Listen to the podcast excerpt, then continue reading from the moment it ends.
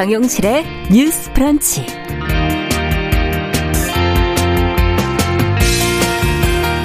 안녕하십니까 정용실입니다. 미국의 블링컨 외무장관이 오늘 방한을 하죠. 방한을 하루 앞두고 어제 열린 미일 2 플러스 2 회담에서는 이 북한의 비핵화를 위한 한미일 3국의 협력을 재확인하는 동시에 중국을 견제하는 메시지를 내놨는데요. 어, 우리는 외교적으로 어떤 태도를 취해야 할지 또 곧 열릴 우리나라와 미국 간의 회담에서는 어떤 의제가 논의될지 관심이 쏠리고 있습니다. 아, 관련된 보도를 살펴보고 주요 현안도 생각해 보겠습니다. 네. 쿠데타를 일으킨 미얀마 군부가 시위 참가자들을 유혈 진압을 하면서 세계 각국의 우려가 커지고 있습니다. 심각해지고 있는 미얀마의 상황과 국제사회의 시각, 또 외신 보도를 통해서 자세히 살펴보겠습니다. 아, 끝으로 문화비평 시간에는 화제의 영화 미나리에서 차분한 가운데 열연을 보여준 배우 한예리 씨의 연기와 그간의 활동 자세히 살펴보겠습니다. 3월 17일 수요일 정유실의 뉴스 브런치 문을 엽니다.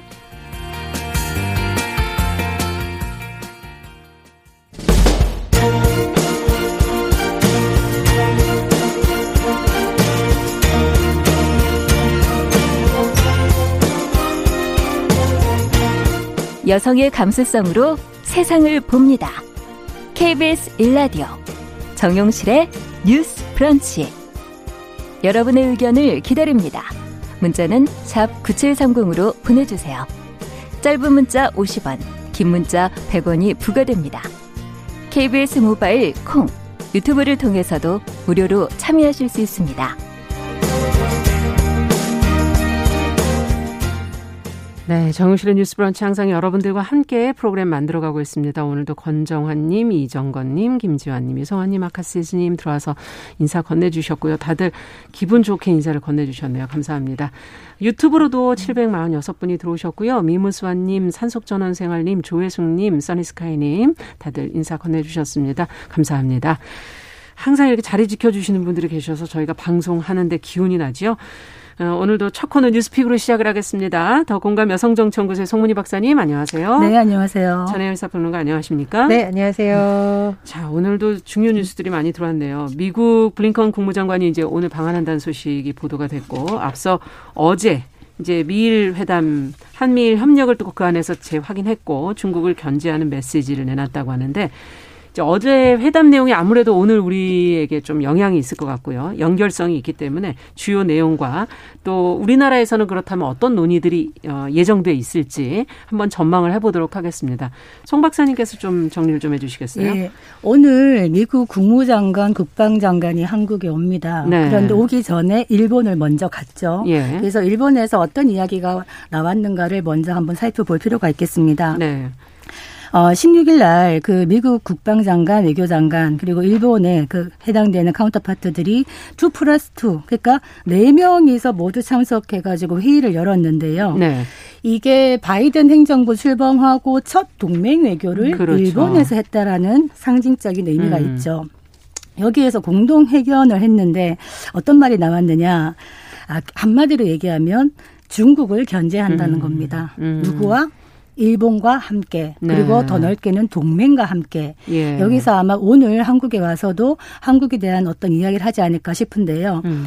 기존의 국제 질서와 합치하지 않는 중국의 행동이 미일 동맹이나 국제 사회에 대한 과제를 제기하고 있다. 예. 이렇게 얘기하면서 지역의 안정을 해치는 중국의 행동에 반대한다라고 분명히 얘기했습니다. 음.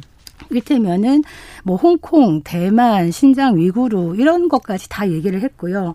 눈에 띄는 것이 그 생각구 열도 문제로 사실 중국과 일본이 긴장 상태에 있는데 네. 여기를 콕 집어가지고 미국이 대일 방위 의무가 있는데 미일 안전 보장 조약의 적용 대상이다. 음. 즉 생각구 열도를 우리 미국이 보증해줄게 이렇게 약속을 한 겁니다. 어. 또한 여기에 대해서 그 일본이 늘 얘기하고 있는 일본인 납치 문제 그렇죠. 이것까지 또 한번 즉각적인 해결의 중요성에 대해서 인식을 같이 했다. 음. 아, 중요한 것은 지금 인도 태평양 전략 늘 얘기를 하고 있었는데요. 미국이 자유롭고 열린 인도 태평양 전략을 하는데 동맹이 다 같이 하자 이런 얘기를 해서 음. 아마 오늘 한국에 와서도 이 부분을 얘기하지 않을까 싶은데 핵심이 무엇이냐? 바로 쿼드입니다. 음. 얼마 전에 쿼드 첫 화상 정상회의가 열렸죠. 네. 쿼드가 네 나라가 참석하는데 누가 참석하느냐? 미국, 일본, 인도, 호주입니다. 네. 그래서 지금 어 쿼드라는 게 사실은 대중국 어떤 협의체인데 예. 공식적으로는 그렇게 얘기는 하지 않습니다. 중국을 다 겨냥한 것이라고 얘기하진 않지만 쿼드가 내세우는 많은 이야기들이 뭐 자유민주주의 가치라든가 음. 영, 영해의 자유라든가 이런 음. 얘기를 하는 것이 중국을 겨냥한 것인데 그러네요. 여기에 대해서 지금 한국을 아, 참여하라 이렇게 손짓을 아마 분명히 할 겁니다. 네. 오늘 와서 네. 공식적으로 하든 하든 물밑으로 하든 할 음. 텐데 음. 이 부분에 대해서 한국이 어떤 반응을 보일지가 궁금합니다. 네. 자, 지금 뭐 생각할 게 많은 뉴스를 지금 어, 짚어봤는데요. 어제 회담 결과와 관련해서는 어쨌든 한미일 협력이 강조됐지만 그 안에는 중국 견제, 우리로서는 상당히 여러 가지로 경제적으로 계산이 속 계산이 복잡한 어, 그런 문제인 것 같고 어, 북한이 또 메시지를 내지 않았습니까? 이와 관련해서도 두 분 말씀을 좀 들어보고 싶고요. 예. 일단 북한의 어떤 최근에 나온 메시지를 좀 살펴보면 김여정 노동당 중앙위원회 부부장이 아주 절묘한 시점, 이것은 다 사실 계산된 시점인 그렇죠. 거죠. 우리 정부와 미국과 일본에 들어라라는 메시지를 보낸 건데 굉장히 좀 표현이 거칠었죠. 네. 이제 조 바이든 행정부에 대해서 사실상 우리의 입장은 이거다라는 입장 표명을 한 것으로 본데 표현이 굉장히 거칠었습니다. 음. 자, 앞으로 4년간 발편잠, 발편잠이 이제 편안한 잠, 뭐 발을 쭉 뻗고 자는 편안한 잠을 네. 자고 싶은 것이 소원이라면 시작부터 멋없이 잠 설칠 일거리를 만들지 않는 것이 좋을 것이다. 음. 라고 했었죠. 그래서 앞으로 지금 사실 이제 이 미국 관계자들이 우리나라 방문하는 데는 쿼드도 중요한 문제이지만 사실은 북핵을 비롯한 한반도 문제 이것이 그렇죠. 굉장히 지금 바이든 예. 행정부와 어떤 관계를 맺고 앞으로 어떻게 진행될 음. 것인지에 사실상 출발점이라고 보는 시점에서 이런 메시지가 나왔습니다. 그리고 또 하나 지금 이제 한미 군사 연습이 남북 관계에 있어서 굉장히 예민한 사안이었어요. 네. 여러 가지 예민한 사안인데 아, 문제는 뭐냐면 우리 정부에서 지금 야외 기동 훈련을 하지 않습니다. 음. 없이 컴퓨터 시뮬레이션 훈련으로 사실상 많이 축소한 건데도 북한이 음. 지금 여기에 대해서 굉장히 강력히 음. 반발하고 있다. 그래서 김여정 부부장의 메시지가 이제 대외적으로는 우리 정부가 미국을 많이 겨냥한 것이라는 해석이 나오고 있고 네. 뭐 내부를 향한 메시지일 것이다라고 나오고 있습니다. 그런데 중요한 것은 어쨌든 우리 남북 정부 간에 2018년 4월 27일 정상회담에서 많이 어떤 한 발짝 나가려고 했던 합의라든가 여러 가지 시도들이 앞으로 어떻게 진행될지에 저는 굉장히 음. 많이 관심을 갖고 있는데요. 네. 왜 그러냐면 정말 안타까운 소식이었는데 연락사무소 북한이 폭파시켰잖아요. 설마 네, 했는데. 그렇죠. 그리고 김여정 부부장이 이번에도 그런 메시지를 냈거든요. 예를 들면 뭐 조평통을 뭐 폐지할 수도 있다라는 식의 메시지가 나오거나 금강산 관광 관련해서 지금도 네. 단절되어 있지만 뭐 완전히 철수했을 식의 메시지가 나오고 있습니다. 그래서 뭐 모든 전문가들의 의견이겠습니다만 바이든 정부와 지금은 출발 시점이고 문재인 정부는 이미 하반기를 훌쩍 넘었는데 어쨌든 남북 간의 극한의 갈등으로 가서는 안 된다는 것이 대적인 의견으로 보이고요. 저는 뭐 남북 대화나 북미 대화가 좀 조속히 재개돼서 음. 결국은 대화의 장에서 여러 가지 논의가 되면 좋겠다라는 좀 바람이 있습니다. 네. 그 어떻게 보세요? 김여정 예. 부부장이 이런 담화 형식의 말을 한 것이요. 북한의 인민들이 다 볼 수 있는 매체까지 다 나갔다는 겁니다. 음. 그래서 앞으로 말에만 그치는 것이 아니라 아마 어떤 행동을 할 것이다 보여지는데 네. 이때면은 1월 달에 이제 김정은 위원장이 미국에 대해서 이런 말을 했어요. 새로 이제 정부가 취임하니까 강대강 선대선의 원칙에서 하겠다. 음. 그렇게 말한 연장선상에서 바이든 행정부가 어떻게 하는지를 지켜보는데 먼저 말을 건 겁니다. 음. 제대로 안 하면 우리 이렇게 할 거야라고 음. 하는데 그 방식이 한국 정부를 때리는 방식입니다. 네. 일테면은 한반도 평화를 위해서 문재인 정부가 그동안 많은 노력을 하고 있는데 거기에 대해서 하나의 어떤 성과로 느끼지 못할 만큼 9.19 합의까지 폐기할 수 있어. 음. 금강산도 없앨 거, 관광지구도 없앨 거야. 막 이런 식의 얘기를 하면서 한국 흔들기를 하면 미국이 좀 더 관심을 갖지 않을까 이런 생각을 하는 것 같은데 기본적으로 지금 새로운 미국 정부의 대북 정책의 핵심은 예. 북한의 비핵화라고 얘기를 하고 있어요. 네. 북한의 완전한 비핵화와 인권 문제에 신경을 쓰겠다. 예. 그리고 김여정의 이런 담화에 대해서 블링컨 미국 국무장관이 어떻게 응수를 했냐면 네. 익숙하지는 않지만 흥미롭다. 음. 이렇게 얘기를 하면서 북한에 대한 모든 선택지를 열어놓고 고려하겠다 얘기를 합니다. 네. 여기에 선택지라는 거는 어떤 강원 다 들어갈 수 있죠. 네. 외교적인 네. 것도 들어갈 수 있고 좀 더 압박하고 강경한 대응을 할 수도 있는데 음. 서로 아마 서로 기선 제압을 하기 위한 하나의 용도가 아닐까 싶은데요. 음. 지금 문제는 한국 정부가 매우 어려운 상황에 처해 있다는 겁니다. 그러네요. 그 음. 얼마 전에 쿼드 정상회의 할 때 북한 얘기를 했어요. 미국과 네. 일본이 왜이 이야기를 하느냐. 굳이 쿼드 정상회의에서 북한의 비핵화 얘기를 하는 거는 북한 문제의 당사자가 한국과 북한만이 아니라 미국과 일본도 들어간다고 얘기를 하는 겁니다. 네. 그렇기 때문에 우리가 쿼드에서 이 문제를 다루기 때문에 한국 정부가 쿼드에 쿼드 플러스 된다. 형식으로 들어가지 않는다면은 음.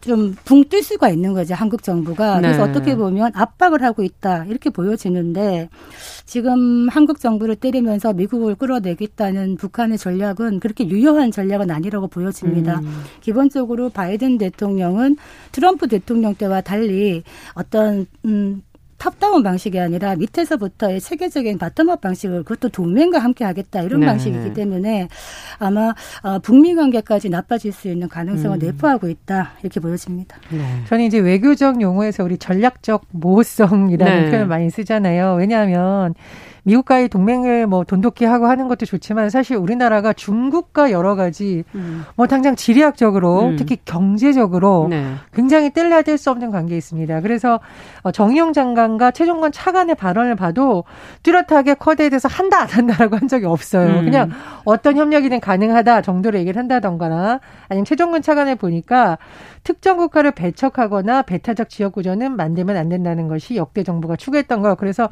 이 두 사람의 발언이 사실 잘 보면 원칙록적으로 약간 모호하게 답변을 음. 하고 있죠. 그런데 박사님 말씀해 주셨듯이 미국의 국방장관과 국무장관이 한국에 왔을 때 네. 과연 직접적인 메시지가 나올 건가 아니면 우회적으로라도 해석이 그렇죠. 가능한 메시지가 나오고 우리 정부는 어떤 입장을 내놓을까 이게 굉장히 오늘 관심사가 될 거라고 보고요. 예.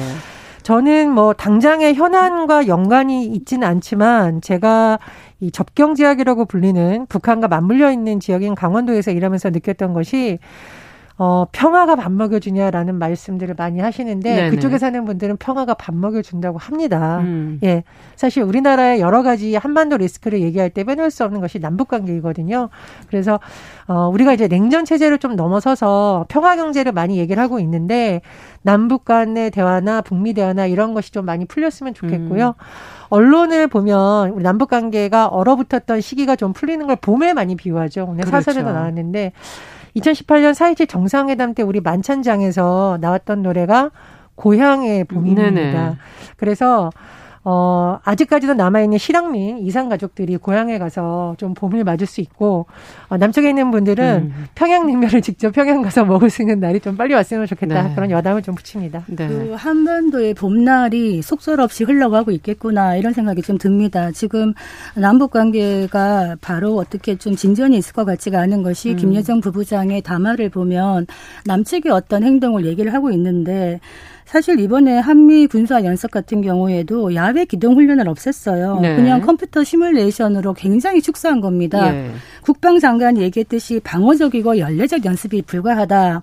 이랬음에도 불구하고 김여정 부부장이 음. 어쨌든 이거 북한을 겨냥한 것이 아니냐 이렇게 얘기를 하고 있는데 아 그렇다면 한미 동맹이라는 것이 어디에 가겠습니까? 지금 어, 중국을 우리가 얘기하고 있는데요. 어, 전략적 모호성이라는 거 언제까지 갈 수가 없습니다. 음. 왜냐하면 결국에 선택의 순간이 다가오고 있다. 한국 음. 정부는 선택을 해야만 된다. 예. 중국이 지금 어떻게 얘기를 하고 있느냐. 어제 two plus two 그 기자회견에 대해서 제3국의 이익을 침해해서는 안 된다. 그 음. 제3국이 바로 음. 중국인 것이죠. 음. 강한 불만을 얘기하고 있으면서 한국에 대해서 압력을 해요. 어떻게 하느냐. 지금 봐봐 한중 간의 경제 협력 규모가 한미를 능가하고 있어. 그렇다면 한국이 중국 봉쇄를 위한 미국의 전략적 성봉대가 되지 않을 것. 음. 하지 말라는 이야기죠. 그렇죠. 쿼드에 들어가지 말라는 네. 이야기인데 미국에서는 어, 어떤 그 인도 태평양 전략의 핵심 축인 쿼드에 자유민주주의 국가인 한국이 들어와라라고 음. 얘기를 하고 있기 때문에 한국은 이제는 선택을 할 수밖에 없다. 네. 굉장한 고차 방정식을 필 수밖에 없는 이런 상황에 봉착했습니다. 듣기만 해도 어렵습니다. 왜냐하면 사드 보복 이후에 이제 중국과의 관계에 대해서 조금 더 신중해진 상태이고 또 미국과의 관계도 지금 놓칠 수 없는 관계고 어, 말씀해 주신 것처럼 어, 또 아시아가 중요해지고 있기 때문에 전과 달리 그 회피할 수 있는 시간도 없고 어, 전문가들도 지금 우왕좌왕하고 있는 것 같고요. 맞닥뜨려야 네. 되는 것인데요. 기본적으로 국익의 관점에서 할 수밖에 없다. 그렇죠. 이를테면 지금 한미일 삼각 협력을 얘기하고 있지만 기본 축은 미국과 일본이 되고 있습니다. 음. 그렇다면 한국이 조금 더 주, 존재감이 떨어질 수 있는 이런 위험이 처해 있다. 예. 우리가 경제가 중요하다고 얘기할 때 먹고 사니즘이라고 얘기하잖아요. 음. 그런데 외교는 사실 죽고 사니즘입니다. 아, 한번 외교를 삐끗하면 국가의 명운이 걸릴 수가 있기 때문에 네. 어렵 어렵지만 풀어 나가야만 된다. 이런 말씀 드리겠습니다. 고민이 필요할 것 네. 같습니다. 예. 자, 두 번째 뉴스로 좀 가볼게요. 어, SNS에서 허버허버라는 표현을 들어보셨는지 모르겠는데 남성 혐오 표현이라는 지적이 나오면서 뭐 이모티콘 판매도 중지됐고 한 유튜버는 또 사과했고 어 무슨 일이 벌어진 건지 요즘에는 이렇게 혐오 표현들이 많이 지금 나오고 있어서 과거에는 또뭐 이런 비슷한 사례가 있었던 건지 또 반대되는 사례가 있었던 건지 한번 좀 짚어보죠. 전혜연 평론가께서 좀.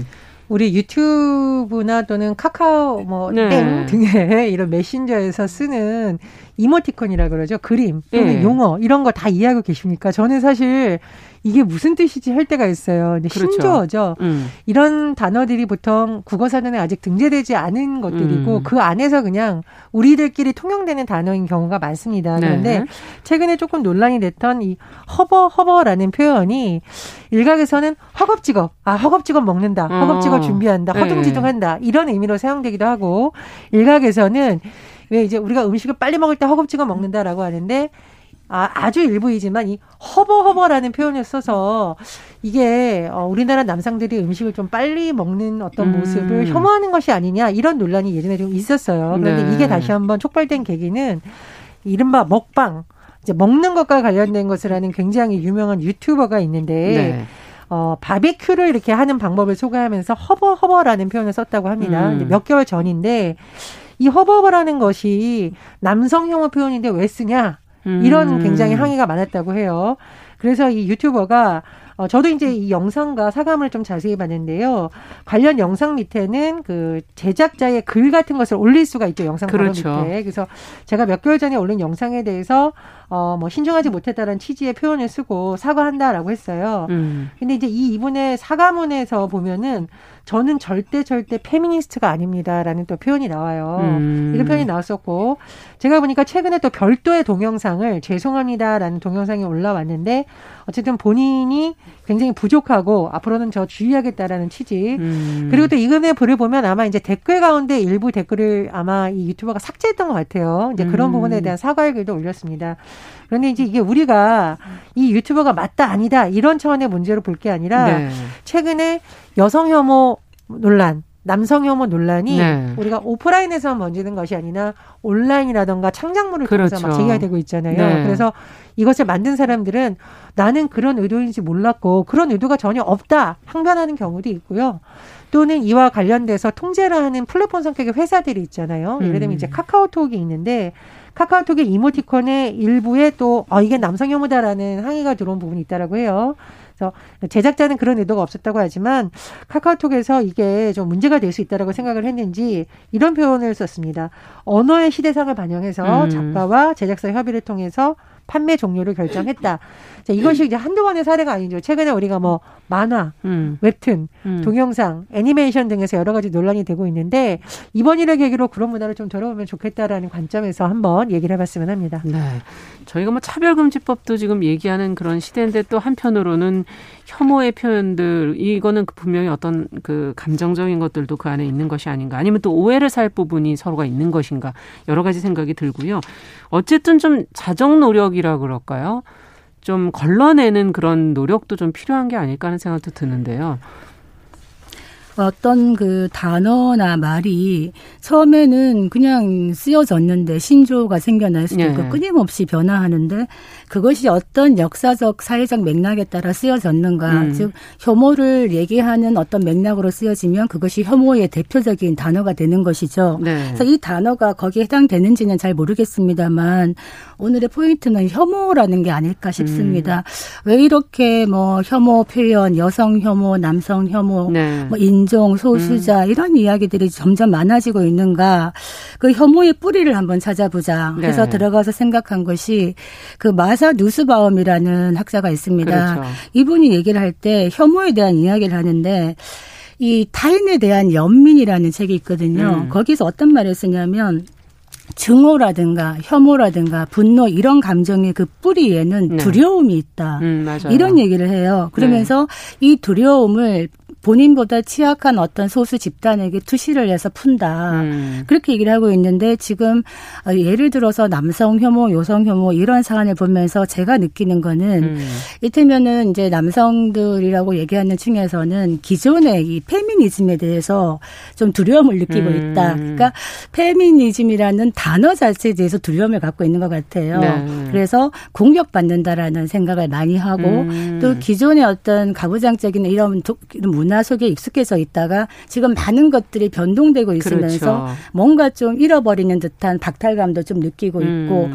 또 요즘 여성들의 어떤 진출이 좀 더 많아지다 보니까 뭔가 이 나의 일자리, 나의 음. 것을 뺏어간다라는 뺏긴다. 그런 또 지금 네. 어떤 세태도 반영하는 것 같아요. 예. 거기에 반해서 또 여성들의 입장에서는 어, 몇년 전에 강남역 살인 사건 이런 걸 음. 보면서 단지 여자라는 이유만으로 묻지마 살인의 대상이 된다. 음. 이러면서 어떤 또 운동들이 일어나고 있는데 이런 것들이 사실은 맥락을 같이 하는 것이거든요. 네. 누수바움도 이런 얘기를 했어요. 이런 혐오를 건너가기 위한 현대 사회가 혐오를 우아하게 이기는 방법이 뭐냐? 네. 타인에 대한 연민이라고 얘기를 합니다. 음. 그리고 또 다른 책에서는 가정과 학교에서부터 하회, 사랑 이런 교육을 시켜야 된다. 네. 결국에는 타인에 대한 연민이고 공존이고 사랑이다. 이런 음. 얘기를 하고 있는데 지금 이것이 잘 되고 있지 않다는 것이 가장 큰 문제라 음. 이런 생각이 듭니다. 네, 두려움이란 건 사실 부딪혀 보지 않고 막연하게 느끼는 게 아닌가 하는 그런 생각도 좀 들기도 하고 그 공포나 두려움을 직접 한번 부딪 얘기해보고 대화해 본다면 과연 그렇게 두려워할 만한 것인가 하는 것도 한번 생각해 보게 되는 그런 대목인데요. 어떻게 보십니까? 이제 온라인에서 혐오 게시물이 주로 약자를 공격하고 소수자를 공격하는데 급증하는데 굉장히 문제가 있다는 지적은 계속 나오고 있어요. 네. 그러니까 여성들에 대한 비하, 비하뿐만 아니라 사실 남성들에 대해서 비하하는 근데 모든 남성이 그렇진 않잖아요. 그렇죠. 그런 부분들에서 한번 생각을 해봐야 될 것 같고 이게 이제 여성뿐만 아니라 세대별로 서로를 공격하는 말 있잖아요. 젊은이들은 음. 나이 많은 사람들을 지나치게 비하하는 음. 굉장히 인신공격적 발언이 나온다던가 저는 또 굉장히 안타까운 것이 다문화 가정 자녀들에 대해서 굉장히 비하하는 용어가 아. 많아서 아이들이 온라인에서 글을 보고 상처를 받거나 근데 이게 과연 자정만으로 될까 하는 조금 의문이 있습니다. 왜냐하면 아. 해외 배기 너무 심각해지니까 형법을 고쳐서 그렇죠. 표현의 자유도 중요하지만 특정 어떤 성별, 음. 국적, 나이 뭐 집단 이런 걸로 했을 때는 제재를 가야만 된다라는 그런 어떤 공연은 계속 나오고 있고 특히나 이것이 개인의 어떤 뭐 일기장에 쓰는 것이 아니라 전시 상영물 온라인에서 다수가 볼수 그렇죠. 있는 거에 대해서는 네. 규제를 해야 된다는 목소리가 나오고 있습니다. 네. 그래서 우리나라도 뭐 인권이라던가 연구원들에서 많은 연구를 하고 있는데 그런 부분에 좀 논의가 깊게 돼서 많은 교육이 됐으면 하고요. 예. 또 하나 제가 꼭 말씀드리고 싶은 게 있는데 지금 우리나라 일부 기업에서 온라인 혐오 표현에 자체적으로 대응하기 위한 것을 이렇게 좀 발표를 하고 있어요. 음. 그래서 IT 기업, 게임 기업 급성장하고 있는데 돈 버는 거 중요하죠. 그러나 음. 이 소비자들이 이걸 쓸 때 그런 것에 노출되지 그렇죠. 않도록 어, 제작자가 좀 음, 예를 들면 데스킹 기능을 해주는 거죠. 이런 문제가 있는지를 좀 사전에 점검을 하고 음. 협의를 해서 사전에 차단했다면 이게 나중에 큰 논란이 되지 않거든요. 그런 노력들을 우리 IT 기업들도 좀 많이 해줬으면 하는 바람입니다. 맞습니다. 그 예. 혐오 표현이라는 게 음. 사실 규제하기가 좀 많이 어려운 부분이 있습니다. 네. 이게 굉장히 주관적일 수도 있기 때문에 그렇죠. 어떤 부분이 혐오 표현이냐부터 문제가 생길 수 있는데 프랑스 같은 경우에는 언론 자유법이 있어가지고 음. 불법으로 규정하는 혐오 표현이 있습니다. 음. 한국도 조금 이런 몇 개 정도는 뭔가 사회적인 공론이 필요하지 음. 않겠나 생각이 듭니다. 네. 하도 시대가 어렵다 보니까 여러 가지 네, 문제들이 네, 생기는 것 같네요. 예. 자, 뉴스픽 전혜연 평론가 더공감 여성정치연구소 송문희 박사 두 분 수고하셨습니다. 감사합니다. 감사합니다. 감사합니다. 자, 정용실의 뉴스 브런치 듣고 계신 지금 시각 10시 29분이고요. 라디오 정보센터 뉴스 듣고 오겠습니다. 어제 코로나19 신규 확진자 수는 469명으로 국내 발생 452명, 해외 유입 17명입니다. 코로나19 백신 접종자는 62만 명을 돌파했습니다. 방역당국이 아스트라제네카 백신의 예방접종을 중단할 근거가 없다며 당초 계획대로 접종을 계속하겠다고 밝혔습니다. 문재인 대통령이 내일 오후 청와대에서 미국 토니 블링컨 국무부 장관과 로이드 오스틴 국방부 장관을 접견한다고 청와대가 밝혔습니다. 정부 합동특별수사본부는 오늘 오전 9시 기준 부동산 투기 의혹 37건과 투기 의심자 198명에 대해 내사 수사하고 있다고 밝혔습니다. 지난달 취업자 수가 1년 전보다 47만 명 넘게 감소한 것으로 집계됐습니다. 취업자 수 감소는 지난해 3월부터 12개월째 이어졌습니다. 한명숙 전 총리의 불법 정치자금 사건 재판에서 검찰이 증인에게 위증을 시켰다는 의혹과 관련해 박범계 법무부 장관이 오늘 중 수사 지휘권 발동 여부를 결정하겠다고 밝혔습니다. 대한항공이 아시아나항공 인수 후 통합전략 1차 계획서를 오늘 산업은행에 제출합니다. 이번 계획서에는 고용유지 승계 방안과 운송지원 자회사 효율화 방안, 양사가 보유한 저비용 항공사 통합 방안 등이 담긴 것으로 알려졌습니다. 북한 김여정 노동당 부부장이 한미 연합훈련을 비난하며 미국 바이든 행정부에 대해 강한 어조로 경고한 것과 관련해 유엔 사무총장이 긴장 완화와 대화 재개를 촉구했습니다. 지금까지 라디오 정보센터 조진주였습니다.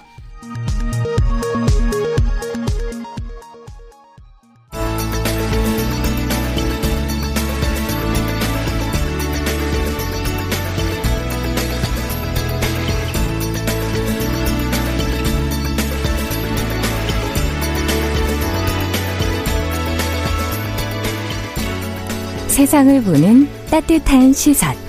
KBS 일라디오 정용실의 뉴스 브런치. 매일 아침 10시 5분 여러분과 함께합니다. 네, 정용실의 뉴스 브런치 듣고 계신 지금 시각 10시 32분입니다. 어, 경찰이 LH 투기 관련 국토교통부 전격 압수수색한다는 소식 KBS 뉴스 속보 들어왔습니다. 전해드리고요. 자, 국제사회 이슈를 깊고 넓게 살펴보는 시간이죠. 조윤주 외신캐스터 전화 연결해 보겠습니다. 안녕하십니까? 네, 안녕하세요. 네, 지금 지난달 1일에 미얀마 군부 쿠데타 어, 시위가 계속 지금 이어지고 있고 이에 반대하는 어, 네. 이 과정에서 지금 뭐 무자비한 탄압으로 많은 시민들이 지금 목숨을 잃고 있는데 이 사태를 오늘 좀 어, 자세히 좀 들여다보죠. 지금 현재 네. 상황은 어떻습니까? 일단 사망자가 계속 나오고 있습니다. 그러니까 주말에 수십 명의 사망자가 나오면서 지금까지 숨진 사람이 138명으로 집계가 됐고요. 네. 뿐만 아니라 뭐 일반 시민들, 학생, 공무원, 뭐 노조, 작가, 언론 이렇게 포함해서 무려 2,100명 넘게 구금이 됐습니다. 네. 아, 유엔 인권사무소가 밝힌 내용에 따르면 지난 15일 기준으로 군경의 발포로 지금까지 138명이 사망했는데 충격적이게도 이 가운데 여성과 어린이도 수십 명 포함되어 있다고 아, 유엔 측에서 밝혔습니다. 네. 이런 가운데 미얀마 군부는 시위대 탄압 계속 이어가고 있는데요. 최대 도시인 양곤에 대해서 15일 날 계엄령을 선포했습니다. 음. 뭐그 전날에 양곤의 일부 지역에 대해서 계엄령 선포했는데 이제 계엄령이 선포되는 지역이 점점 더 넓어지고 있고요. 그렇겠네요. 휴대전화 데이터 서비스도 중단시켰습니다. 음. 한편 이런 가운데 유엔 대변인은 안토니오 구테이스 유엔 사무총장이 어, 이 평화 시위에 대한 폭력과 미얀마인에 대한 기본적인 인권 침해를 강력히 규탄한다고 말했고 국제사회가 미얀마 국민들 그리고 미얀마 국민들의 민주적인 열망과 연대해서 함께 힘을 보태달라 이렇게 호소했다고 전했습니다. 네. 네 뿐만 아니라 유엔 미얀마 특사도 앞서서 미얀마 군부가 6월 진압으로 유엔 안전부장 이사회 그리고 다른 당사국의 자제와 대화 요구를 좌절시켰다면서 비판 성명을 발표했습니다. 네, 지금 뭐 유엔이 이렇게 국제사회 도움을 어, 직접적으로 요청을 했지만 국제사회가 네. 할수 있는 일이 어디까지인가 하는 생각을 해보게 되는데 네. 할 수 있는 일이 좀 있을까요? 이런 거는 좀 잘못하면 내정 간섭 뭐 이런 식으로 문제가 벌어질 예. 때문에 좀 조심스러운 부분이 있고요. 하지만 지금 사람들의 목숨을 잃고 있기 때문에 유엔 안전보장 이사회가 지난 10일 날 어, 이번 사태에 대해서 군부의 폭력 진압을 강력히 규탄하는 그렇죠. 성명을 만장일치로 포함을 했습니다. 그런데 네. 안타깝게도 네.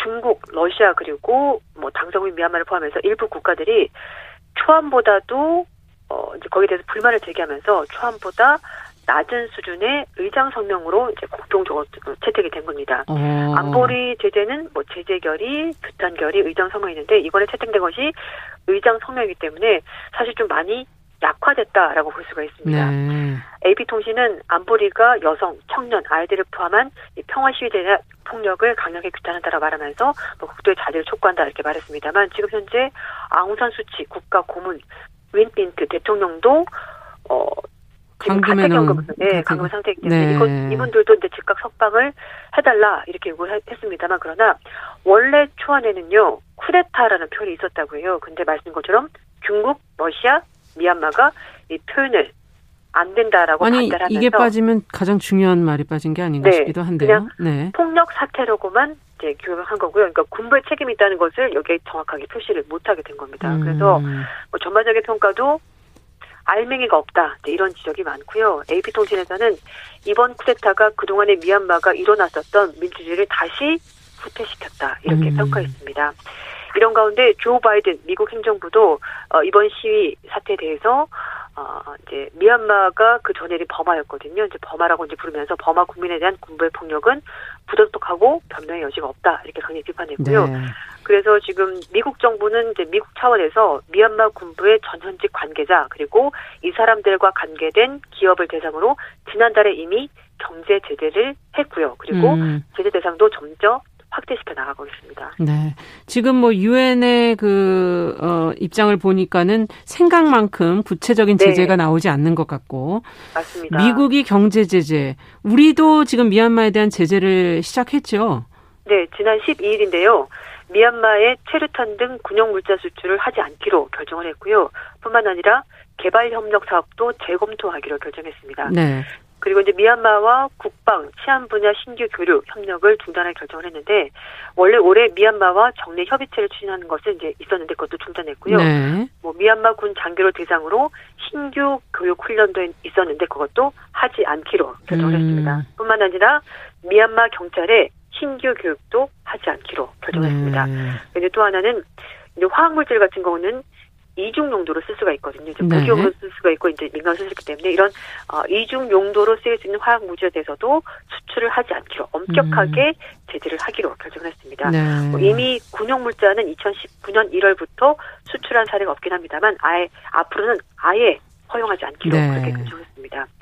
그리고 미얀마는요 아세안에서 우선 협력 대상국이라서 말씀드린 아세안 개발 협력의 25%를 차지하고요. 2019년 계절 봤었을 때 유무상 합쳐서 한 9천만 달러 지원이 있었다고 합니다. 음. 그래서 뭐 미얀마 수 양곤의 한 미얀마 우정의 다리 이런 것도 있고 한 미얀마 경협 산단 이런 인프라 사업들이 있었는데 이런 거 다 이제 일단 중단하기로 결정. 교류 교역이 막 이제 좀 활성화되려고 했었는데 네, 네. 그것도 안 하기로 했고 근데 대신에 아, 미얀마 시민들의 민생과 직결된 사업은 인도적인 차원에서 요거는 계속 진행하기로 네. 이제 단서를 쓰긴 했습니다. 한편 유럽연합은요 미얀마 군부의 쿠데타의 책임을 물어서 연루자들에게 재정적 타격을 주는 제재를 부과하기로 결정했다고 로이드 통신이 16일 보도했습니다. 어, 그래서 이제 뭐 유럽 연합 측에서는 제재를 가기로 했기 때문에 좀 의미가 있을 거다 이렇게 전망을 하고 있고요. 프랑스 외교부 장관이 유럽연합 본부에서 이 대책을 얘기를 했었고 그리고 이게 22일 날 확정이 된다 이렇게 설명을 했습니다.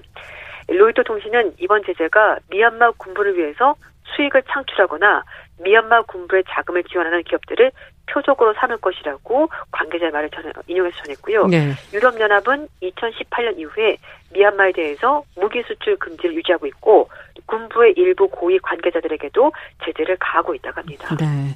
자, 근데 앞서도 이제 유엔 입장 안에서 조금 다른 국가들이 있다라는 얘기를 해주셔서 네네 그와 더불어 또 이번 시위 과정에서 시위대들이 중국의 공장을 공격했다 하는 보도가 나오고 있어요. 맞습니다. 예, 군부 쿠데타와 중국이 연관성이 혹시 있는 것이 아닌가 하는 생각 드는데 어떻게 네네. 보세요? 아, 맞습니다. 이제 14일 오전에 미얀마 최대 도시 양곤에서 그 산업단지에 그 수십 명의 사람들이 뭐 좀뭐 뭐 무기 같은 걸 이제 뭐 좀 들고서는 그 회사에 들어가서 뭐 창고 기숙사 이런 데 불을 지르고 네. 기물을 파손했다고 하는데요. 이 피해를 입은 기업 대부분이 미얀마가 임금이 싸거든요. 그렇죠. 싼 임금을 찾아서 진출한 중국의 의류 제조 업체들이라고 합니다. 네. 그래서 사실 이제 군부 어, 쿠데타 반대 시위가 민주주의 시위였는데 이게 반중 시위까지 번지는 그런 모양새를 보이고 있는데 중국은 미얀마 최대 교육국이자 싱가포르에 이어서 두 번째 투자국이라고 합니다. 음.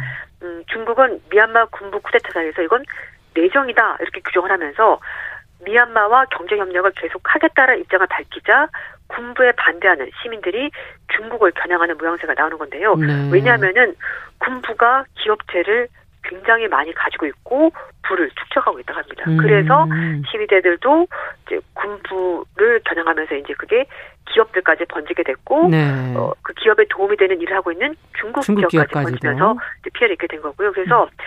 혹시라도 피해를 입을까봐 이제 뭐 우리 기업 같은 경우에는 공장 밖에 태극기를 내걸고 있고 음. 대만 같은 경우에도 우린 중국 기업이 아닙니다. 대만 기업이 비다 쓰고 대만 길을 달아놓고 이제 그렇게 영업을 하고 있다고 합니다. 네. 근데 이렇게 군부와 중국에 가까워진 배경이 혹시 있나요?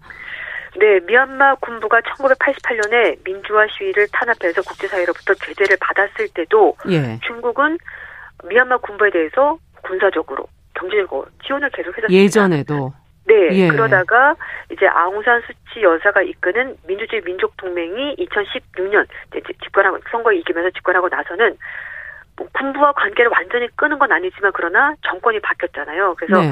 어, 민주주의 민족 동맹과도 좋은 관계를 유지했었고 그리고 군부 집권 때 중국 남부 지역과 미얀마에 있는 도로 철도 프로젝트도 계속해서 진행한 겁니다. 그럼 어쨌든 기득권층과 계속 어, 연결돼 있었네요, 중국은. 네, 그러니까 네. 군부와도 또 좋은 반, 관계를 유지하고 반대쪽과도 네 그리고 이제 민주주의 진영과도 같이 이제 관계를 유지를 하고 있었는데 군부가 쿠데타를 일으킨 배경에는 중국이 배후에 있을 수 있다는 주장이 제기가 되고 있습니다.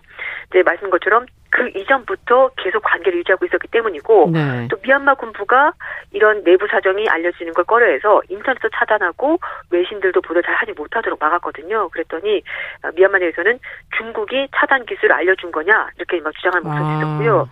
1월 달에 미얀마의 왕이 중국 외교부장이 방문한 적이 있었대요. 그래서 네. 혹시 그때 이미 미얀마 군부가 2월 달에 쿠데타 할 거를 중국에 알려준 것 아니냐라는 음. 그런 소문이 소셜 미디어에 돌아다녔다는 거죠. 네. 하지만 미얀마 주재 중국 대사관은 공식적으로는 쿠데타는 중국이 원하는 것이 아니다 이렇게 선을 그었습니다만 네. 앞에 말씀인 것처럼 이번 문제에 대해서 적극적으로 개입하지도 않고 반대 목소리를 내지도 않고 음. 사람들이 죽어가는 것에 대해서 얘기를 하지 않고 있기 때문에 결국은 뭔가 아직도 계속 유지하고 있는 건 아니냐라는 얘기가 있고요. 또 하나 지정학적으로 미얀마가 중국에 굉장히 중요한 의미가 있다고 합니다. 왜요? 네, 중국이 일대일로 프로젝트라고 이제 해상과 육상으로 이제 그 여러 가지 경제 이제 협력체를 구축하면서 예. 각 나라들의 뭐 도로도 깔아주고 가스관도 그렇죠. 깔아주고 이런 걸 하고 있거든요. 중국이 2017년에 미얀마 측에 송유관 가스관이 지나가는 고속도로 그 길에 음. 고속도로와 철도를 건설하면서 양국 경제 회랑을 구축하자 이렇게 제안을 했고요. 음. 미얀마도 동의를 한 겁니다. 네. 이 연결되는 걸 보면은 중국 민나성 쿤민에서 미얀마 제1도시 양곤, 제2도시 만달레 그리고 항구 도시 차오쿠스까지 연결되는데요. 음. 이렇게 되면서 여기가 경제 특구로 지정이 됐고 중국이 상당히 많은 자금을 여기에 투자를 한 겁니다. 네. 그러니까 중국도 투자를 해둔 부분이 있고 미얀마도 중국으로부터 경제적인 이득을 갖고 있고 또 미얀마 경제 상당 부분을 군부가 장을 하고 있기 때문에 이런 것들이 맞물리면서 음. 이번 군부 쿠데타에 대해서 중국도 미온적인 태도를 보이고 있고 그래서 이제 국제사회가 군부의 자금줄을 차단을 해야지 이 사태가 가능한 빨리 그렇군요. 끝날 거다 이렇게 해석이 나오는 겁니다. 네, 중국이 또 해상으로 나가는 길을 미얀마에서 찾고 있는 거 네. 아닌가 하는 그런 생각도 드네요. 예. 맞습니다. 예. 자, 조현주 외신캐스터와 함께 어, 미얀마 군부의 쿠데타 관련된 보도 어, 내용을 좀 깊이 살펴봤습니다. 오늘 말씀 잘 들었습니다. 감사합니다. 네, 감사합니다.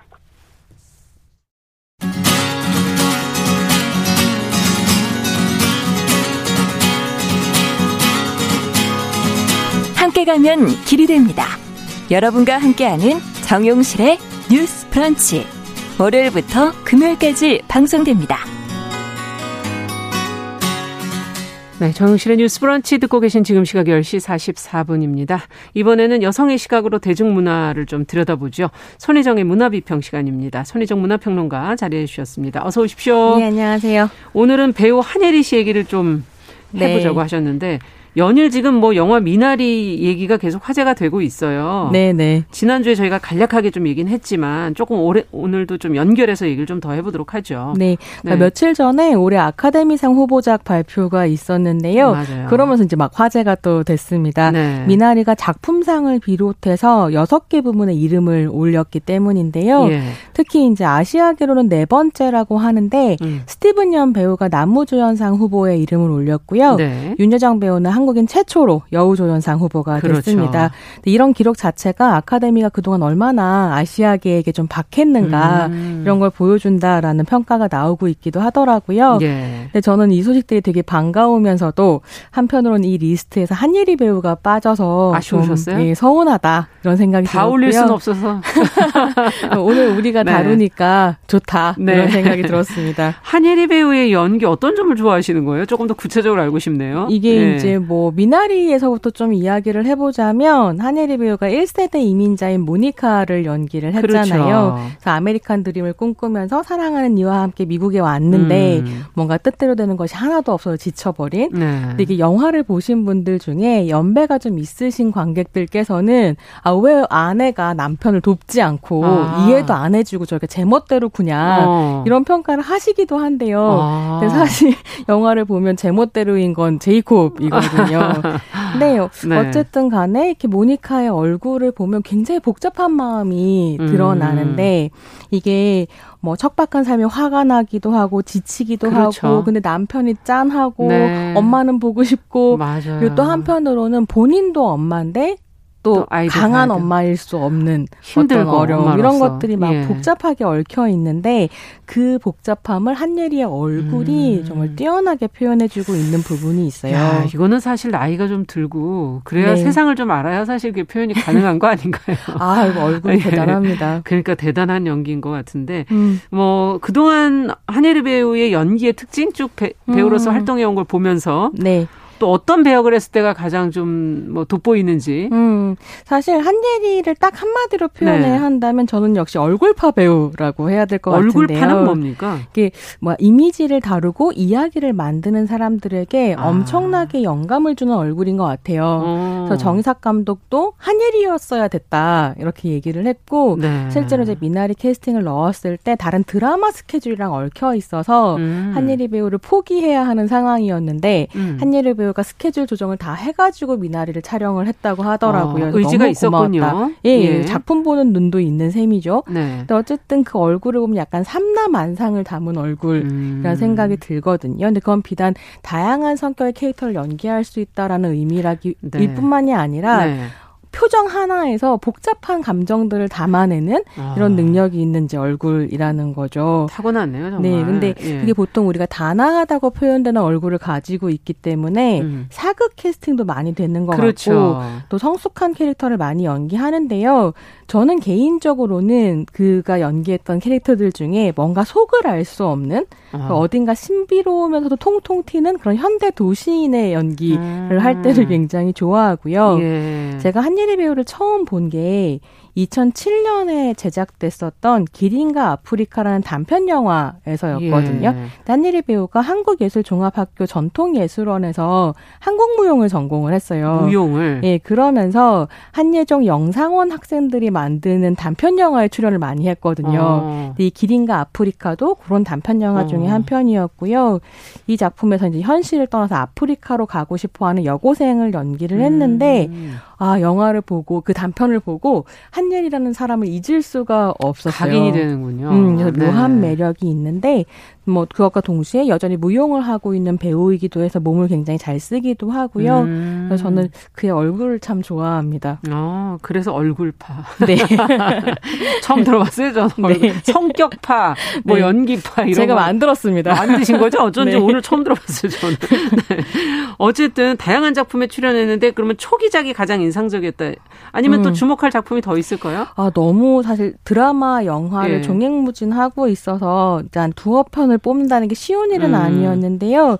앞에서 제가 말씀드린 제가 좋아하는 포인트를 좀 확인하실 수 있는 작품으로는 두 음. 편을 가지고 왔는데 네. 강진아 감독의 2013년 작품인 환상 속의 그대 라는 음. 영화와 JTBC 드라마 청춘시대입니다. 음. 환상 속의 그대 같은 경우에는 강진아 감독의 장편 데뷔작인데요. 네. 그의 단편이었던 백년 해로 외전을 네. 영, 이제 장편으로 확장시킨 작품이에요. 음. 역시 한예종 작품이었던 걸로 기억하는데 이 백년 해로 외전에서 한예리 씨가 주연을 맡았고 음. 이게 장편화되면서 또 같이 주연을 맡은 거죠. 네. 근데 단편과 장편을 아우르는 내용은 그래요. 그러니까 너무 사랑하는 애인이 죽었는데 음. 남자 주인공이 한예리 씨가 연기한 그 죽은 애인을 잊을 수가 없어서 음. 영혼을 안 놔주는 거죠.